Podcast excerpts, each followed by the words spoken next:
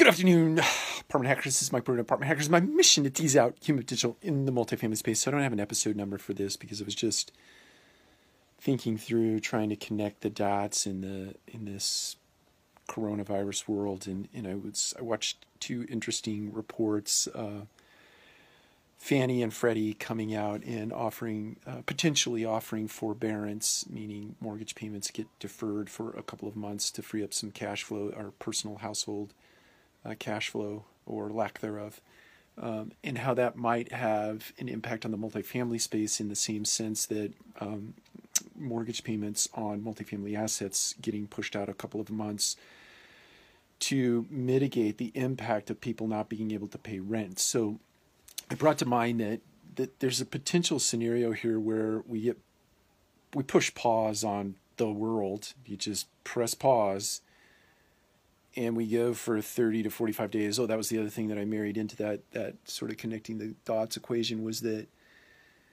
the uh, Trump administration comes out and just presses pause on the entire economy, so to speak, and it gets pushed out for two months where basically nothing happens, and uh, and then when we restart again in two months, basically everything has just been delayed, so no one owes rent, but neither do we owe mortgage payments. We will, as business owners, have to figure out how to cut costs and, and muddle through two months and make sure the operation sustains itself.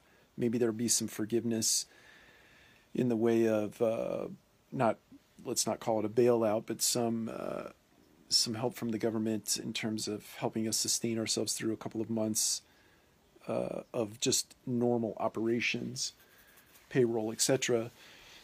Uh, but it's it's an interesting it's interesting to try to think through how these dots are going to connect, and that's just one thought that came to mind was that uh, if there is a, a, pause put on this, which I, my gut's telling me that we're going to see that, uh, just based on things I've been watching, my gut's starting to sense that we're just going to press pause, and and then everything is going to get pushed out two months, so to speak. So mortgage payments, look, you're forgiven for two months. That's going to be added on to the end of your loan. Hey, uh, residents, we're not going to collect rent for two months. Uh, and that that your lease then by default will be extended for two months, and uh, and then there's that operating margin that we still have to get uh, that we have to uh, get put in place through cost measures uh, to sustain ourselves through those couple of months. But anyway, I know those are very disconnected thoughts, but it was just uh, kind of wanted to put that out into the world and see if there are any thoughts out there as it relates to that. Thank you. Take care. Stay safe.